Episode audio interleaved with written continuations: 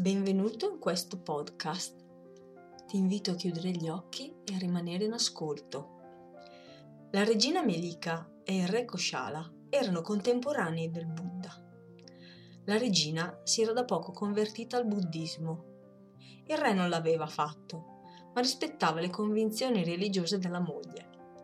Durante una sera molto romantica, il re si chinò sulla regina, la guardò teneramente e le chiese chi ami di più al mondo? Si aspettava che la regina rispondesse te, ma la regina rispose più di tutti al mondo amo me stessa.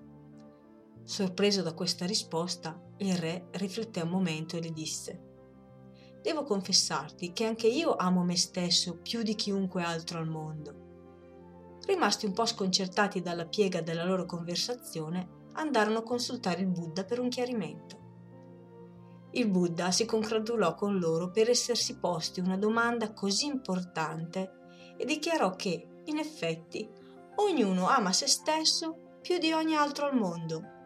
E aggiunse, se comprendete questa verità, la smetterete di manipolarvi l'un l'altro e di sfruttarvi. Se praticate l'amore per voi stessi, tra voi non ci sarà posto per la competizione. Non dovrete difendere il vostro valore personale, e proprio per questo non avrete più ragione di litigare. Se amate voi stessi, vi liberate dalla trappola di esigere che gli altri vi amino. Da parte mia ho bisogno dell'amore degli altri, ma non posso comandarlo. Se il mio bisogno d'amore non viene colmato dagli altri, mi assicuro di riuscire ad amarmi da solo. Così lascio gli altri liberi o meno di concedermi il loro amore. Buddha continuò così nel suo insegnamento. Per raggiungere questi ideali di autostima dovete abbandonare l'idea di essere superiori o inferiori agli altri, o anche simili a loro. Quale scelta vi resta se non siete né superiori né inferiori né uguali agli altri?